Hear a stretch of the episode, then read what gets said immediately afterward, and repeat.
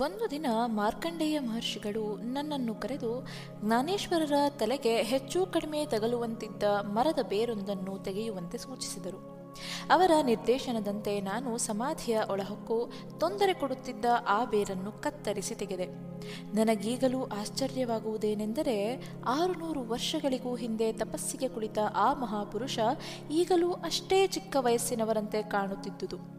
ಅವರು ಆಗಷ್ಟೇ ಸ್ನಾನ ಮುಗಿಸಿ ತಪಸ್ಸಿಗೆ ಕುಳಿತಂತೆ ಕಾಣುತ್ತಿದ್ದರು. ಒಳಗಿನ ಪ್ರದೇಶ ತುಂಬ ಶುಭ್ರವಾಗಿತ್ತು. ಕೆಲವು ಸೂಕ್ಷ್ಮ ಜೀವಿಗಳು ದಿನವೂ ಅಲ್ಲಿ ಭೇಟಿ ಇತ್ತು, ಅದನ್ನು ಸ್ವಚ್ಛಗೊಳಿಸುತ್ತಿರಬೇಕು. ಏಕೆಂದರೆ ಅಲ್ಲಿ ಬೆಳಗುತ್ತಿದ್ದ ಒಂದು ಹಣತೆ ಮತ್ತು ಆಗಷ್ಟೇ ಎಳೆದ ರಂಗೋಲಿಯನ್ನು ನಾನು ಕಂಡಿದ್ದೆ. ಒಬ್ಬ ವ್ಯಕ್ತಿ ಅಷ್ಟು ದೀರ್ಘಕಾಲದವರೆಗೆ ಕುಳಿತರೂ, ಹೇಗೆ ಅಷ್ಟು ಚಿಕ್ಕವರಂತೆ ಕಾಣಲು ಸಾಧ್ಯ? ಎಂದು ನಾನು ಅಮರರನ್ನು ಕೇಳಿದೆ. ಅದಕ್ಕೆ ಅಮರರು, ನಮಗೆ ಗೊತ್ತಿಲ್ಲದ ಬಹಳಷ್ಟು ಸಂಗತಿಗಳಿವೆ. ಭೌತ ವಿಜ್ಞಾನವು ತನ್ನೆಲ್ಲ ಹೊಸ ಕವಲುಗಳೊಂದಿಗೆ ಅದ್ಭುತ ಪ್ರಗತಿಯನ್ನು ಸಾಧಿಸಿತು. ಆದರೆ ನಾವು ಆಧ್ಯಾತ್ಮ ವಿಜ್ಞಾನವನ್ನು ಕಡೆಗಣಿಸಿದೆವು. ಈ ವಿಜ್ಞಾನವು ಬೆಳೆದಿದೆ, ಈಗಲೂ ಬೆಳೆಯುತ್ತದೆ. ಅರವಿಂದರು ಮತ್ತು ಯೋಗಾನಂದರ ಸಾಧನೆಗಳನ್ನೇ ನೋಡಿ. ನಾವು ಕೆಲವು ತಂತ್ರಗಳನ್ನು ಅಭ್ಯಾಸ ಮಾಡಿ ತಪಸ್ಸಿಗೆ ಕುಳಿತರೆ ನಮ್ಮ ದೇಹಗಳು ಅದೇ ಸ್ಥಿತಿಯಲ್ಲಿ ಎಷ್ಟು ವರ್ಷಗಳವರೆಗಾದರೂ ಇರಬಲ್ಲವು. ಜನರು ಈ ರೀತಿ ಸಾವಿರಾರು ವರ್ಷಗಳವರೆಗೆ ತಪಸ್ಸಿಗೆ ಕುಳಿತಿರಬಲ್ಲರು. ಇಂತಹ ಅನೇಕ ತಪಸ್ವಿಗಳನ್ನು ನಾನು ಭೇಟಿಯಾಗಿದ್ದೇನೆ ಎಂದು ಅಮರರು ತಿಳಿಸಿದರು. ನಂತರ ಮುಂದುವರೆಸುತ್ತಾ ಕಲಿಯುಗ ಪ್ರಾರಂಭಗೊಂಡಾಗ ಭೌತ ಶರೀರದಲ್ಲಿ ವಾಸಿಸುತ್ತಿರುವ ಕೆಲವು ಋಷಿಗಳು ಕಲಿಯುಗದ ಅವಧಿಯಾದ ಐದು ಸಾವಿರ ವರ್ಷಗಳವರೆಗೆ ತಪಸ್ಸಿಗೆ ಕುಳಿತು ಈ ಯುಗವನ್ನು ದಾಟುತ್ತಾರೆ. ತಪಸ್ಸಿಗೆ ಕುಳಿತುಕೊಳ್ಳುವ ಮುನ್ನ ಅವರು ಹಿಮಾಲಯದಲ್ಲಿರುವ ನಮ್ಮ ಋಷಿಗಳಿಗೆ ತಾವೆಷ್ಟು ಕಾಲ ತಪಸ್ಸನ್ನು ಆಚರಿಸುತ್ತೇವೆ ಎಂದು ತಿಳಿಸಿ ಅನಂತರ ತಮ್ಮನ್ನು ಎಚ್ಚರಿಸುವಂತೆ ವಿನಂತಿಸಿಕೊಳ್ಳುತ್ತಾರೆ. ಇದು ಒಂದು ರೀತಿಯ ಅಲರಾಂ ವ್ಯವಸ್ಥೆ ಇದ್ದಂತೆ. ಈ ಅವಧಿಯಲ್ಲಿ ಅವರನ್ನು ಯಾವುದೇ ಅಡಚಣೆಯಿಂದ ರಕ್ಷಿಸಲಾಗುತ್ತದೆ ಮತ್ತು ಅವಧಿಯ ನಂತರ ಅವರನ್ನು ಸರಿಯಾದ ವೇಳೆಗೆ ಎಚ್ಚರಿಸಲಾಗುತ್ತದೆ. ನಾನು ಅನೇಕ ಋಷಿಗಳನ್ನು ಎಚ್ಚರಗೊಳಿಸುವ ಕೆಲಸದಲ್ಲಿ ತೊಡಗಿದ್ದೆ. ಅಂತಹ ಒಂದು ಘಟನೆಯ ಬಗ್ಗೆ ಈಗ ಹೇಳುತ್ತೇನೆ ಕೇಳಿ ಎಂದು ಅಮರರು ಹೇಳಿದರು. ಅಮರ ಮುಂದುವರೆಸಿದಂತೆ ನಾವು ಏಕಾಗ್ರತೆಯಿಂದ ಆಲಿಸತೊಡಗಿದೆವು. ಅದು ಉತ್ತರ ಕರ್ನಾಟಕದ ಒಂದು ದೇವಸ್ಥಾನವಾಗಿತ್ತು. ಅದರ ಬಗ್ಗೆ ನಿಖರವಾದ ಮಾಹಿತಿಯನ್ನು ನಾನಿಲ್ಲಿ ಕೊಡಲಾರೆ. ಅದು ಅಷ್ಟು ಮುಖ್ಯವೂ ಅಲ್ಲ. ಅಲ್ಲಿ ಸುಮಾರು ಐದು ಸಾವಿರ ವರ್ಷಗಳಿಂದ ತಪಸ್ಸು ಮಾಡುತ್ತಿದ್ದ ಒಬ್ಬ ಋಷಿಯನ್ನು ಎಚ್ಚರಗೊಳಿಸಲು ನನಗೆ ಸೂಚಿಸಲಾಯಿತು. ನಾನು ಅಲ್ಲಿಗೆ ಖುದ್ದಾಗಿ ಹೋದೆ. ಆ ದೇವಸ್ಥಾನ ಒಂದು ದಿಬ್ಬದ ಮೇಲಿತ್ತು. ಆಗ ಹೆಚ್ಚು ಭಕ್ತರು ಇರಲಿಲ್ಲ. ಅಲ್ಲಿದ್ದ ಕೆಲವೇ ಮಂದಿ ಹತ್ತಿರದ ಹಳ್ಳಿಯವರಾಗಿದ್ದರು. ಆ ಹಳ್ಳಿಯು ಅನೇಕ ಕಿಲೋಮೀಟರ್ಗಳ ದೂರದಲ್ಲಿತ್ತು. ಸಂಜೆಯ ಹೊತ್ತಿಗೆ ಎಲ್ಲ ಭಕ್ತರು ಅಲ್ಲಿಂದ ಹೊರಟ ಮೇಲೆ ಪೂಜಾರಿಯು ದೇವಸ್ಥಾನದ ಬಾಗಿಲು ಮುಚ್ಚಲು ತಯಾರಾಗುತ್ತಿದ್ದ. ಆತನು ಅದೇ ಹಳ್ಳಿಯವನೇ. ನಾನು ಅವನನ್ನು ಆ ರಾತ್ರಿಯ ಮಟ್ಟಿಗೆ ದೇವಸ್ಥಾನದಲ್ಲಿ ಉಳಿದುಕೊಳ್ಳಲು ಅವಕಾಶ ಕೊಡುವಂತೆ ಕೇಳಿದೆ. ಮೊದಲು ಆತ ನಿರಾಕರಿಸಿದ, ನಂತರ ಪ್ರಶ್ನೆಗಳ ಸುರಿಮಳೆಗೈದ. ನನಗೆ ಆ ದೇವಸ್ಥಾನ ಇಷ್ಟವಾಗಿದೆ ಎಂದು ಆ ರಾತ್ರಿಯಲ್ಲಿ ಧ್ಯಾನ ಮಾಡುತ್ತೇನೆಂದು ಅವನನ್ನು ಒಪ್ಪಿಸುವುದು ಸುಲಭದ ಕೆಲಸವಾಗಿರಲಿಲ್ಲ. ಅನಂತರ ಒಲ್ಲದ ಮನಸ್ಸಿನಿಂದಲೇ ಆತ ಒಪ್ಪಿಕೊಂಡ. ಆ ದೇವಸ್ಥಾನ ಚಿಕ್ಕದಾಗಿದ್ದರೂ ಅದರ ಕಾಂಪೌಂಡಿನೊಳಗೆ ಒಂದು ದೊಡ್ಡ ಕೊಳವಿತ್ತು. ಒಬ್ಬ ಋಷಿಯು ತಮ್ಮ ಸೂಕ್ಷ್ಮ ರೂಪದಲ್ಲಿ ಸದಾಕಾಲವು ನನ್ನೊಂದಿಗಿದ್ದರು. ನಾವು ಆ ದೇಗುಲದ ದೇವಿಯನ್ನು ಆವಾಹಿಸಿ, ಆಕೆಗೆ ನಮ್ಮ ಕಾರ್ಯವನ್ನು ವಿವರಿಸಿ, ಆಕೆಯಿಂದ ಅನುಮತಿಯನ್ನು ಪಡೆದೆವು. ದೇವಿ ನಮ್ಮನ್ನು ಹರಸಿದಳು. ನಾವು ಮಧ್ಯರಾತ್ರಿಯವರೆಗೆ ಕಾದೆವು ನನಗೆ ಹೇಗೆ ಮುಂದುವರಿಯಬೇಕು ಅಥವಾ ನಿಖರವಾಗಿ ಏನು ಮಾಡಬೇಕು ಎಂದು ತಿಳಿದಿರಲಿಲ್ಲ. ನನ್ನೊಂದಿಗಿದ್ದ ಋಷಿಯನ್ನೇ ನಾನು ಅವಲಂಬಿಸಿದ್ದೆ. ಅವರು ಆ ಜಾಗದ ಬಗ್ಗೆ ಅನೇಕ ವಿವರಗಳನ್ನು ನೀಡುತ್ತಿದ್ದರು. ಆ ಪ್ರದೇಶದ ರಾಜನಿಗೆ ಬಿದ್ದ ಕನಸಿನಲ್ಲಿ ಅಲ್ಲಿ ಒಂದು ದೇವಸ್ಥಾನವನ್ನು ಕಟ್ಟಿಸಲು ಸೂಚಿಸಲಾಯಿತಂತೆ. ದೇವಸ್ಥಾನದ ನಿರ್ಮಾಣವಾದ ಮೇಲೆ ಅವನ ಇಷ್ಟಗಳೆಲ್ಲವೂ ನೆರವೇರಿ ನಂತರ ಆತ ಸನ್ಯಾಸ ಸ್ವೀಕರಿಸಿದನಂತೆ. ಮಧ್ಯರಾತ್ರಿ ಹತ್ತಿರವಾದಂತೆ ಆ ಋಷಿ ನನಗೆ ಈಜಲು ಬರುತ್ತದೆಯೇ ಎಂದು ಕೇಳಿದರು. ನಾನು ಇಲ್ಲ ಎಂದೆ. ಅವರಿಗೆ ವ್ಯಥೆಯಾಯಿತು. ಏಕೆಂದರೆ ನಾನು ಆ ಕೊಳದ ಆಳಕ್ಕೆ ಇಳಿಯಬೇಕಾಗಿತ್ತು. ನನಗೆ ಅವರ ಸೂಚನೆಗಳನ್ನು ಪಾಲಿಸುವುದಲ್ಲದೆ ಅನ್ಯ ಮಾರ್ಗವಿರಲಿಲ್ಲ. ಕಣ್ಣು ಮೂಗು ಮುಚ್ಚಿಕೊಂಡು ಸೀದಾ ಕೊಳದೊಳಗೆ ಧುಮುಕಿದೆ. ಅವರು ನನ್ನನ್ನು ನೀರಿನಾಳಕ್ಕೆ ಕೊರೆದೊಯ್ದು ಆಚೆಗೆಳೆದರು. ಕೆಲವೇ ದೀರ್ಘ ನಿಮಿಷಗಳ ನಂತರ ನಾನು ಕಣ್ಣು ತೆರೆದು ಉಸಿರೆಳೆದುಕೊಂಡೆ. ನಾವು ಒಂದು ಗುಹೆಯನ್ನು ತಲುಪಿದ್ದೆವು. ಇಡೀ ಗುಹೆ ತುಂಬ ಮಂದ ಬೆಳಕು ತುಂಬಿದ್ದು ಬೆಳಕಿನ ಮೂಲ ಕಾಣಿಸುತ್ತಿರಲಿಲ್ಲ. ಅಲ್ಲಿ ಒಂದು ಮೂಲೆಯಲ್ಲಿ ಒಬ್ಬ ವ್ಯಕ್ತಿ ತಪಸ್ಸು ಮಾಡುತ್ತಾ ಕುಳಿತಿದ್ದರು. ಋಷಿಯು ನನಗೆ ಮೌನವಾಗಿ ಸೂಚನೆಗಳನ್ನು ನೀಡಿದರು. ನಾವು ಆಗ ಮಾನಸಿಕವಾಗಿ ಸಂಭಾಷಿಸುತ್ತಿದ್ದೆವು. ಅವರು ಒಂದು ಸಣ್ಣ ಸೀಸೆಯನ್ನು ಪ್ರತ್ಯಕ್ಷಗೊಳಿಸಿ ನನಗೆ ಕೊಟ್ಟರು. ಅದರಲ್ಲಿ ಯಾವುದೋ ಎಣ್ಣೆ ಇತ್ತು. ಆ ಎಣ್ಣೆಯನ್ನು ತಪಸ್ವಿಯ ದೇಹಕ್ಕೆ ಹಚ್ಚಲು ಹೇಳಿದರು. ನಾನು ಅತ್ಯಂತ ಎಚ್ಚರಿಕೆಯಿಂದ ಎಣ್ಣೆಯನ್ನು ಸವರೆದೆ. ಅವರು ಉಸಿರಾಡುತ್ತಿರಲಿಲ್ಲ. ಅವರ ದೇಹ ತಣ್ಣಗಾಗಿತ್ತು. ಎಣ್ಣೆ ಹಚ್ಚಿದ ನಂತರ ಋಷಿಯು ನನಗೊಂದು ಮಂತ್ರವನ್ನು ಕೊಟ್ಟು ಅದನ್ನು ತಪಸ್ವಿಯ ಕಿವಿಯಲ್ಲಿ ಉಸುರಲು ಹೇಳಿದರು. ನಾನು ಹೇಳಿದೆ. ಅನಂತರ ಅವರು ನನಗೆ ತತ್ಕ್ಷಣವೇ ನೀರಿಗೆ ಜಿಗಿಯಲು ಹೇಳಿದಾಗ ನಾನು ಜಿಗಿದೆ. ಅವರು ಲಘು ಬಗೆಯಿಂದ ನನ್ನನ್ನು ಕೊಳದ ಇನ್ನೊಂದು ಬದಿಗೆ ಕರೆತಂದರು. ನಾನು ಕೊಳದಿಂದ ಹೊರಬಂದ ಮರುಕ್ಷಣವೇ ನೀರಿನಾಳದಲ್ಲಿ ದೊಡ್ಡ ಶಬ್ದವೊಂದು ಕೇಳಿಸಿತು.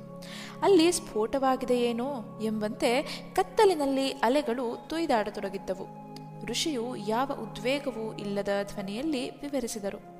ಈಗ ಅವರು ಕಣ್ತೆರೆದಿದ್ದಾರೆ ಎಂದು. ನಾನು ಬೆಳಗಿನ ತನಕ ಅಲ್ಲೇ ನಿದ್ರಿಸಿ ಪೂಜಾರಿಯು ಹೊರಗಿನಿಂದ ಬಾಗಿಲು ತೆರೆದು ಎಲ್ಲವೂ ಹಿಂದಿನ ಸಂಜೆಯಂತೆಯೇ ಸರಿಯಾಗಿರುವುದನ್ನು ಕಂಡು ನಿರಾಳನಾದ. ನಾನು ನಸುನಕ್ಕು ಆತನಿಗೆ ಧನ್ಯವಾದ ಹೇಳಿ ಹೊರಬಂದೆ. ನಾನು ದಿಬ್ಬದಿಂದ ಕೆಳಗಿಳಿಯುತ್ತಿದ್ದಂತೆಯೇ ಎತ್ತರವಾಗಿದ್ದ ವ್ಯಕ್ತಿಯೊಬ್ಬರು ನನಗಾಗಿ ಕಾಯುತ್ತಿರುವುದನ್ನು ಕಂಡೆ. ಅವರು ಕೊಳದ ಅಡಿಯಲ್ಲಿದ್ದ ಗುಹೆಯಲ್ಲಿ ತಪಸ್ಸು ಮಾಡುತ್ತಿದ್ದ ಅದೇ ಋಷಿಯಾಗಿದ್ದರು. ಅವರು ಹೇಗೆ ಹೊರಬಂದರೋ ತಿಳಿಯದು. ಅವರು ಮಾನಸಿಕವಾಗಿ ನನ್ನನ್ನು ಕೇಳಿದರು.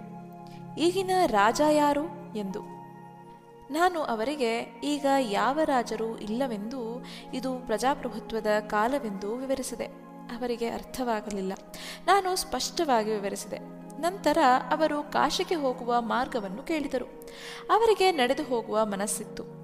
ನಾನವರಿಗೆ ಈಗ ನಡೆಯುವ ಅಗತ್ಯವಿಲ್ಲವೆಂದು ಈಗ ವಾಹನ ಸೌಕರ್ಯವಿದೆ ಎಂದು ತಿಳಿಸಿದೆ. ಅವರಿಗೆ ಹಣ ಕೊಟ್ಟೆ. ಕಾಗದದ ಹಣವನ್ನು ಕಂಡು ಅವರಿಗೆ ವಿನೋದವೆನ್ನಿಸಿರಬೇಕು. ಅವರು ಹಣ ಪಡೆಯದೆ ನಡೆದು ಹೋಗಲು ತೀರ್ಮಾನಿಸಿದರು. ಏಳು ಅಡಿ ಎತ್ತರವಿದ್ದ ಆ ತಪಸ್ವಿ ರಾಜಗಾಂಭೀರ್ಯದಿಂದ ನಡೆದು ಹೋಗುತ್ತಿದ್ದರೆ ನಾನು ಮತ್ತೆ ಅವರನ್ನು ನೋಡಲಾರೆ ಎಂದು ನನಗೆ ಅರಿವಾಗಿ ನನ್ನ ಹೃದಯ ತುಂಬಿ ಬಂದಿತು. ಅವರು ನಡೆಯುತ್ತಾ ನಿಧಾನವಾಗಿ ಮಾಯವಾದ ದಿಗಂತವನ್ನೇ ಬಹಳ ಕಾಲ ನೋಡುತ್ತಾ ಉಳಿದೆ. ಅದೊಂದು ಮಂಗಳವಾರವಾಗಿತ್ತು. ನಮ್ಮ ಬಡಾವಣೆಯ ಒಂದು ಮನೆಯಲ್ಲಿ ಆ ದಿನ ನಾವು ಒಟ್ಟುಗೂಡುತ್ತಿದ್ದೆವು. ಎರಡು ಮಂಗಳವಾರಗಳನ್ನು ತಪ್ಪಿಸಿಕೊಂಡ ನಂತರ ನಾನಲ್ಲಿಗೆ ಹೋದೆ. ಆಗಲೇ ತಡವಾಗಿತ್ತು. ಬೇಗ ಬೇಗನೆ ಅಲ್ಲಿ ಹೋದರೆ ಬೀಗ ಹಾಕಿದ್ದ ಮನೆಯ ಮುಂದೆ ಅಮರ ಒಬ್ಬರೇ ನಿಂತಿದ್ದನ್ನು ಕಂಡು ನನಗೆ ದಿಗ್ಭ್ರಮೆಯಾಯಿತು. ಆ ಮನೆಯವರಿಗೆ ಅಲ್ಲಿ ಸಾಧಕರು ಒಟ್ಟುಗೂಡುವುದು ಇಷ್ಟವಿರಲಿಲ್ಲ. ಅದಕ್ಕೆ ಅವರು ಮನೆಗೆ ಬೀಗ ಹಾಕಿ ಹೊರ ಹೋಗುವ ಮೂಲಕ ಎಲ್ಲರಿಗೂ ಸಾಕಷ್ಟು ಸಂಕೇತಗಳನ್ನು ಕೊಟ್ಟಿದ್ದರು.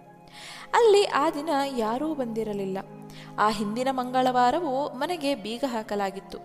ನನಗೆ ತುಂಬಾ ಬೇಸರವಾಗಿ ಇರುಸುಮುರುಸಾಯಿತು ಅಮರ ನನ್ನತ್ತ ಮುಗುಳ್ನಕ್ಕೂ ಸಮಾಧಾನಗೊಳಿಸುವ ಧ್ವನಿಯಲ್ಲಿ ನುಡಿದರು. ನಾವು ಈ ರೀತಿ ಒಟ್ಟುಗೂಡಿದಾಗ ಒಬ್ಬ ಋಷಿ ಇಲ್ಲಿಗೆ ಬರುತ್ತಾರಲ್ಲದೆ ಅನೇಕ ಅಶರೀರಿ ಸಾಧಕರು ಹೆಚ್ಚಿನದನ್ನು ಕಲಿತು ಧ್ಯಾನ ಮಾಡಲು ಭೇಟಿ ನೀಡುತ್ತಾರೆ. ಅವರನ್ನು ಸ್ವಾಗತಿಸಿ, ಇನ್ನು ಮುಂದೆ ನಾವಿಲ್ಲಿ ಭೇಟಿಯಾಗಲು ಸಾಧ್ಯವಿಲ್ಲ ಎಂದು ಅವರಿಗೆ ತಿಳಿಸಲು ಕಾಯುತ್ತಿದ್ದೇನೆ. ನಾನು ಎಲ್ಲ ರೀತಿಯ ಜನರನ್ನು ಭೇಟಿಯಾಗಿ ಸಾಕಷ್ಟು ಬದುಕನ್ನು ನೋಡಿದ್ದೇನೆ. ಇಂತಹ ವಿಷಯಗಳ ಬಗ್ಗೆ ಕಹಿ ಭಾವನೆಯನ್ನು ಬೆಳೆಸಿಕೊಳ್ಳುವುದು ಸುಲಭ. ಆದರೆ ನಾವು ಹಾಗೆ ಮಾಡಬಾರದು. ಇದು ನಮ್ಮ ಕೆಲಸದ ಒಂದು ಭಾಗ. ನೀವು ಕೂಡ ಬಹಳಷ್ಟು ಕಹಿ ಅನುಭವಗಳನ್ನು ಎದುರಿಸಬೇಕಾಗುತ್ತದೆ. ಆದರೆ ಯಾವತ್ತೂ ತಾಳ್ಮೆ ಕಳೆದುಕೊಳ್ಳಬೇಡಿ. ಹಾಗೆ ಮಾಡಿದರೆ ನೀವು ಗುರಿಯಿಂದ ದೂರವಾಗುವಿರಿ ಎಂದು ಅಮರರು ವಿವರಿಸಿದರು. ಅಮರ ಯಾವುದರ ಬಗ್ಗೆಯಾದರೂ ಸಿಟ್ಟುಗೊಂಡದ್ದು ಇಲ್ಲವೇ ಬೇಸರಗೊಂಡದ್ದು ನಾನೆಂದೂ ನೋಡಿರಲಿಲ್ಲ. ನಿರಾಶೆ? ಹೌದು. ಬಹಳಷ್ಟು ಸಲ ನಾವು ಅವರ ನಿರೀಕ್ಷೆಯ ಮಟ್ಟಕ್ಕೆ ಏರದಿದ್ದಾಗ ಬಹುಶಃ ಎಲ್ಲ ಗುರುಗಳಂತೆಯೇ ಅವರು ನಿರಾಶರಾಗಿದ್ದರು. ಅವರು ಪ್ರತಿಕ್ರಿಯಿಸುವ ರೀತಿ ಮಾತ್ರ ಸಂಪೂರ್ಣವಾಗಿ ಭಿನ್ನವಾಗಿ ಗಂಭೀರವಾಗಿರುತ್ತಿತ್ತು. ಜೀವನವನ್ನು ಖಂಡಿಸುವುದು ಸುಲಭ, ಆದರೆ ಅದನ್ನು ಪ್ರೀತಿಸುವುದು ಅಷ್ಟು ಸುಲಭವಲ್ಲ. ನಾವು ಈ ಲೋಕದ ಎಲ್ಲ ದ್ವಂದ್ವಗಳನ್ನು ಮೇಲೇರಿ ಜೀವನವನ್ನು ಉನ್ನತ ದೃಷ್ಟಿಕೋನದಿಂದ ನೋಡಬೇಕು. ಇಲ್ಲಿನ ಒಳಿತು, ಕೆಡುಕು ಎಲ್ಲವೂ ಭಗವಂತನ ಲೀಲೆಯೇ. ಎರಡರಲ್ಲಿಯೂ ನಾವು ಕಲಿಯಬೇಕಾದ ಪಾಠಗಳಿವೆ. ಇಲ್ಲಿ ಪಾಠ ಮುಖ್ಯವೇ ಹೊರತು ಅದು ಕೊಡುವ ನೋವಲ್ಲ. ಧ್ಯಾನ ಒಂದೇ ನಮಗೆಲ್ಲವನ್ನೂ ಕಲಿಸುವುದಿಲ್ಲ. ಅದು ಬಾಗಿಲುಗಳನ್ನು ತೆರೆಯುತ್ತದೆ ಅಷ್ಟೇ. ನಾವು ಅಭ್ಯಸಿಸಿ ವಿಚಾರ ಮಾಡಿ ಕನಸು ಕಾಣಬೇಕು. ನೀವು ಒಬ್ಬ ಅನುಭಾವಿ, ತತ್ವಜ್ಞಾನಿ ಮತ್ತು ಕವಿ ಎಲ್ಲವೂ ಆಗಿರಬೇಕಾಗುತ್ತದೆ. ಆಗ ಎಲ್ಲವನ್ನೂ ಒಟ್ಟಾರೆಯಾಗಿ ನೋಡಿ ಧ್ಯಾನದಲ್ಲಿ, ಪ್ರಕೃತಿಯಲ್ಲಿ ಮತ್ತು ವಿಸ್ತಾರಗೊಂಡ ಪ್ರಜ್ಞೆಯಲ್ಲಿ ನಾವು ದೇವರ ಅನುಭವವನ್ನು ಹೊಂದಬಹುದು. ಅರವಿಂದರು ಹೇಳಿದಂತೆಯೇ, ಇಡೀ ಬದುಕೇ ಯೋಗ ಎಂದು ಅಮರರು ನುಡಿದರು. ಅಮರ ಕೇವಲ ಧ್ಯಾನ ಕಲಿಸುವ ಗುರುವಾಗಿರಲಿಲ್ಲ. ಅವರೊಬ್ಬ ಪರಮ ಗುರುವಾಗಿದ್ದರಲ್ಲದೆ ನಾವು ಸದಾ ಶಕ್ತಿ ಪಡೆಯಬಲ್ಲ ಒಂದು ಶಕ್ತಿ ವಲಯವಾಗಿದ್ದರು. ನಾವು ಯಾವ ಮುಚ್ಚುಮರೆಯೂ ಇಲ್ಲದೆ ಅವರಲ್ಲಿ ಏನನ್ನಾದರೂ ಹೇಳಿಕೊಂಡು ಅವರಿಂದ ಅತ್ಯಂತ ಸೂಕ್ತವಾದ ಮಾರ್ಗದರ್ಶನ ಮತ್ತು ಕರಾರುಗಳಿಲ್ಲದ ಸಹಾಯ ಪಡೆಯಬಲ್ಲ ತಂದೆಯಂತಿದ್ದರು.